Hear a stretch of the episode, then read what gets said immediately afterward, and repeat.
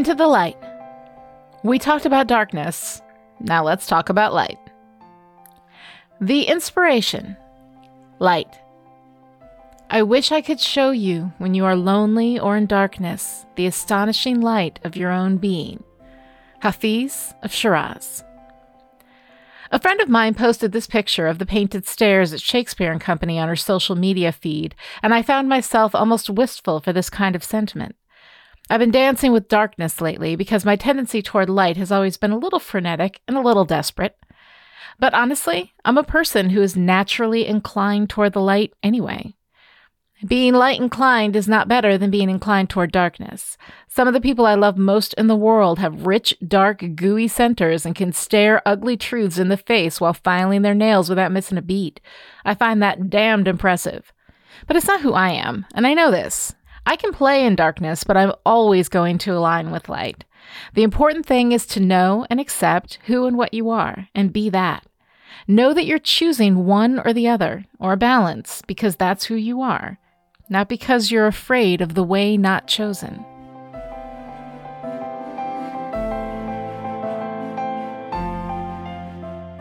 The Fat Orange Cat. A lamp. Put a lamp in your scene. Is it a source of light? Maybe. Maybe it's broken and doesn't work. Maybe it's a house for a gin. Maybe it's plain but pretty or ornately decorated or shaped like an elephant. Maybe it's dusty and old. Maybe it's in a shop window and your character wants it really, really bad but can't afford it. What does the lamp mean in your story? What does the desire for light mean? And how does your character deal with that?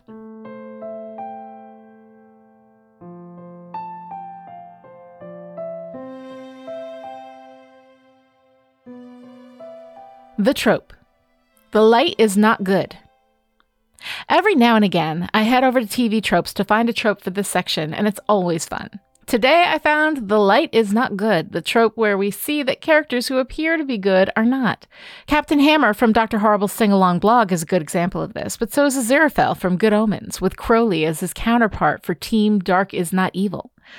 Aziraphale is an angel who is not morally or ethically perfect. Crowley is a demon whose evil is honestly more mischief than anything else. The fun part about setting up an expectation, say that the hero is capital G good or that an angel is never not good, is subverting that expectation along the way. Plus, as we've discussed, nothing is ever just one thing. It is impossible to be always good because no matter what you do, if you look hard enough, you'll find a negative effect. So, what is the point of even being good if you can't be perfectly good? And all evil all the time is also boring.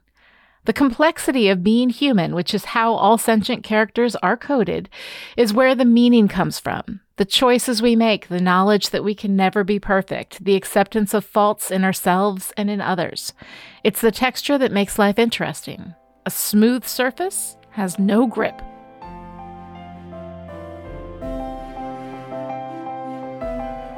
The question Pinch points. I'm struggling with my pinch points at the moment. They're mostly described as the antagonist making their presence known in some way. But what can I do in a mystery where I want to conceal my antagonist until the end? Can it be virtually anything else that creates more difficulty for my protagonist and gets in the way of her solving the case? Pincher. Dear Pincher, I've never heard the term pinch points before, but I love it. Thanks for adding to my terminology vocabulary, and now I'll pay you back by giving you the key to your problem. You don't need to reveal your antagonist. You don't need for the reader to know who your antagonist is. Hell, I wrote an entire novel where I didn't know who my antagonist was until I was almost done.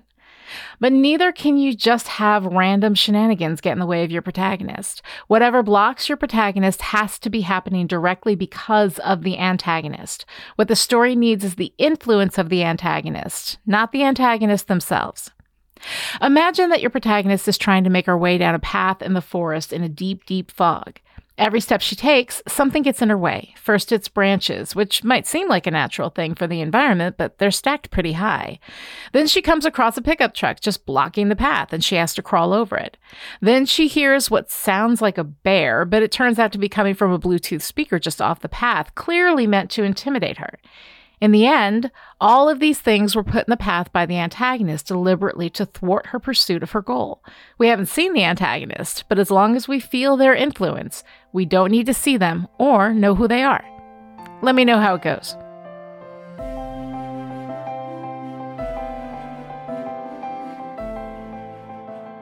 The practical. People like us. I've been making my way through Farscape lately, and while it was a bit of a slog to get through the first season, I'm not terribly Muppet inclined. The show definitely had its moments. I'm well into the second season now, and it's relaxed a bit. More trauma, fewer sex falls. I like it. Today, I watched season 2, episode 18, A Clockwork Nebari. It was a decent episode, but at the end, there was a line that stuck with me. Without spoilers, at the end, our dude hero, John Crichton, finishes up a tense episode telling Chiana, a Nebari woman, that she can't go see someone from her past. I want to go to him. I know. But since when do people like us get what we want? I was really struck by this line, even though, in the grand scheme of things, it's not an exceptional line. It's what the line means that it's such a punch to the gut, or rather, two punches to the gut. The first punch is people like us. Every ensemble show is a family show. Some family you just get, you're born to them, you're stuck in an office with them, or you're stuck on a spaceship running from the same enemies with them. Others you choose because there's some affinity of spirit between you. But regardless, no matter what, you've got something in common with this group of people. You become, in essence, people like us together. As individuals, you might have a lot of different traits, but you become one as a group. People Like Us is about community, and the hunt for community and belonging is coded deep into human DNA. And all sentient beings, even the ones that are textually alien or animal or android, represent some aspect of human experience. The second punch comes in with Since when do we get what we want?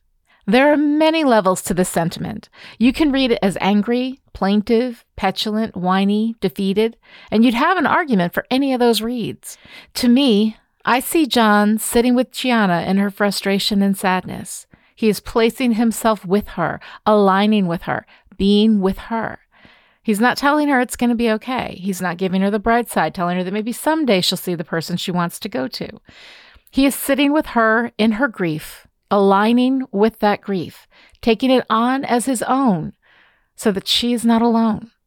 There's also a meta level read of this. They are fictional characters, and fictional characters are always in pursuit of something. If they find it, the story is over.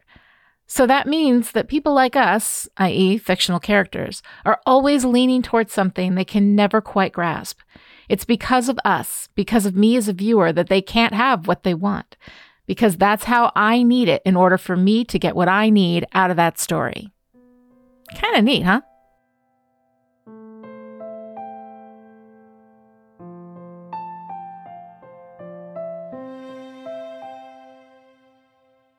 The feedback loop. How hard do you want it? February 12th, 2022. Dear writer, I have to listen to podcasts in order to sleep. It started about 14 years ago when the kid's dad started snoring like hard. I love the guy. He's one of my best friends to this day, but he lives in Austin and I'm in Syracuse, and sometimes I swear I can still hear him. This was also about the time that I had a portable MP3 player. It was pre smartphone for me. And I would just put my headphones in and listen to podcasts and be able to sleep. 14 years later, I can't sleep without podcasts, but they have to be a particular kind of podcast. The energy needs to be pretty level, so no cackling like what happens on a Chipperish podcast every time Joshua or Noel or Kelly or Lisa says something to crack me the fuck up. Production has to be excellent. Bad audio distracts me too much. The discussions need to be interesting and thought provoking, but not scary or infuriating, so no real crime or politics. Then I came across No Stupid Questions with hosts Stephen Dubner and Angela Duckworth and Chef's Kiss. Well, almost. What can happen is if I wake up a little in the middle of the night and they're talking about something really interesting, I'll wake all the way up and think about it and have a million ideas and then go into my Trello app on my phone and jot down all my thoughts at three in the morning. It was their episode about handling criticism that gave me all the thoughts. And then last week, Elise and I were talking about both taking and giving criticism while recording an episode of Endless. And it feels like maybe now is the moment for us to have this conversation. So here we go. As a culture critic, I've lived on both sides of this double edged sword, and I found the conversation interesting. For one thing, Stephen and Angela kind of use the concepts of feedback, negative feedback, and criticism interchangeably, and they talk about this concept called radical candor, and it was a really interesting discussion. I recommend a listen. But I want to spend a little time here defining our terms and taking a look at those of us who want every bit of negative, harsh, devastating feedback we can get our masochistic little hands on and those of us who feel ashamed and embarrassed to say that we don't really want to be beaten to a bloody pulp, like that makes us weak. That does not make you weak, by the way. Just a little spoiler for later when we get there. Not wanting to get the shit beat out of you does not make you weak. And wanting to get the shit beat out of you, a position of which I've been very guilty in the past, does not make you strong. But before we get there, let's define our damn terms. For the purposes of this letter, I'm going to say feedback is any response to your work, be it flattering or not. People who love up on you and say everything is perfect are giving feedback that is just as valid as the people who send you 18 single space pages of all the ways in which you failed yourself, your reader, and storytelling in general. So, feedback is neither negative nor positive, it's just feedback. Criticism is feedback with expertise. Again, not positive or negative here. It's just feedback from a person who knows what they're talking about and can talk about it in depth with specifics. Radical candor looks, to me, like brutal honesty making eyes at you from under the brim of a floppy hat. And here's how I feel about brutal honesty. I think often the honesty is used as an excuse to engage in the brutality. And that is me being brutally honest about that. When I first started writing, I craved that brutal feedback because I thought it would make me a better writer. I thought it would make me tough, that it would make my work stronger, that I would develop the thick skin you need if you're going to swim in creative waters. Looking back, I realized that what I really wanted was two things for my work to be so thoroughly scrutinized that it would be perfect, and for me to be so tough that if anyone thought it wasn't perfect, I wouldn't care. You will not be surprised, I'm sure, to learn that I failed in both ambitions. I once said on a podcast that perfectionism is just running from vulnerability, and I think I'd stand by that now. For me, the appeal of brutal feedback was to protect myself from ever setting a foot wrong, from ever doing work that wasn't perfect. Looking back now, I see two things. One, it didn't work. Two, it caused me to spend all my energy hunting down my flaws rather than calling my strengths to aid me. And I think my work suffered because of that. Now, there's no doubt that feedback is good for writers and probably for all creators, but I don't think that brutal feedback is healthy. I think brutal feedback makes creators shrink rather than expand. It makes them defensive rather than curious. It makes them tough when they may need to be tender. You have to feel things to write about them. Recently, Elisa and I were talking on the Endless podcast about criticism, and she said that she didn't respond well to brutally honest feedback, and she wondered if it made her weak somehow. If she'd asked me that question 10 years ago, I would have said no, but deep inside, I would have thought yes. But in that moment, I realized how brave she was. I craved harsh, brutal feedback because I was afraid. I was afraid of not being perfect, of creating something that someone, anyone, might think was bad. The very idea of asking someone to read something of mine and just tell me the good parts was unthinkable. Now, I think there's value to it. I've always made room for what's your favorite part feedback during the drafting phase, but once the first draft was done, that's when the feedback gets serious. And honestly, I still want that criticism. Not brutal, but honest with expertise and helpful suggestions. But what I also need to know is my strengths, which ironically has never been a strength of mine. And give you a list of my weaknesses a mile long, but if you ask me for my strengths, I won't know them because I never asked anyone to tell me. In all honesty, I'd rather read a messy story where a writer plays to their strengths than something technically perfect with missed opportunities because the writer was too busy hunkering down, preparing for the slap, and dodging and weaving to avoid it to see that those opportunities were there. As I go into this new phase of my fiction writing career, I don't want to dodge and weave anymore. I want to run, arms open, unafraid of falling down or looking foolish, ready to embrace what I find and create something beautiful from it. Not perfect, beautiful. I think those two things may be mutually exclusive. Everything, Elle.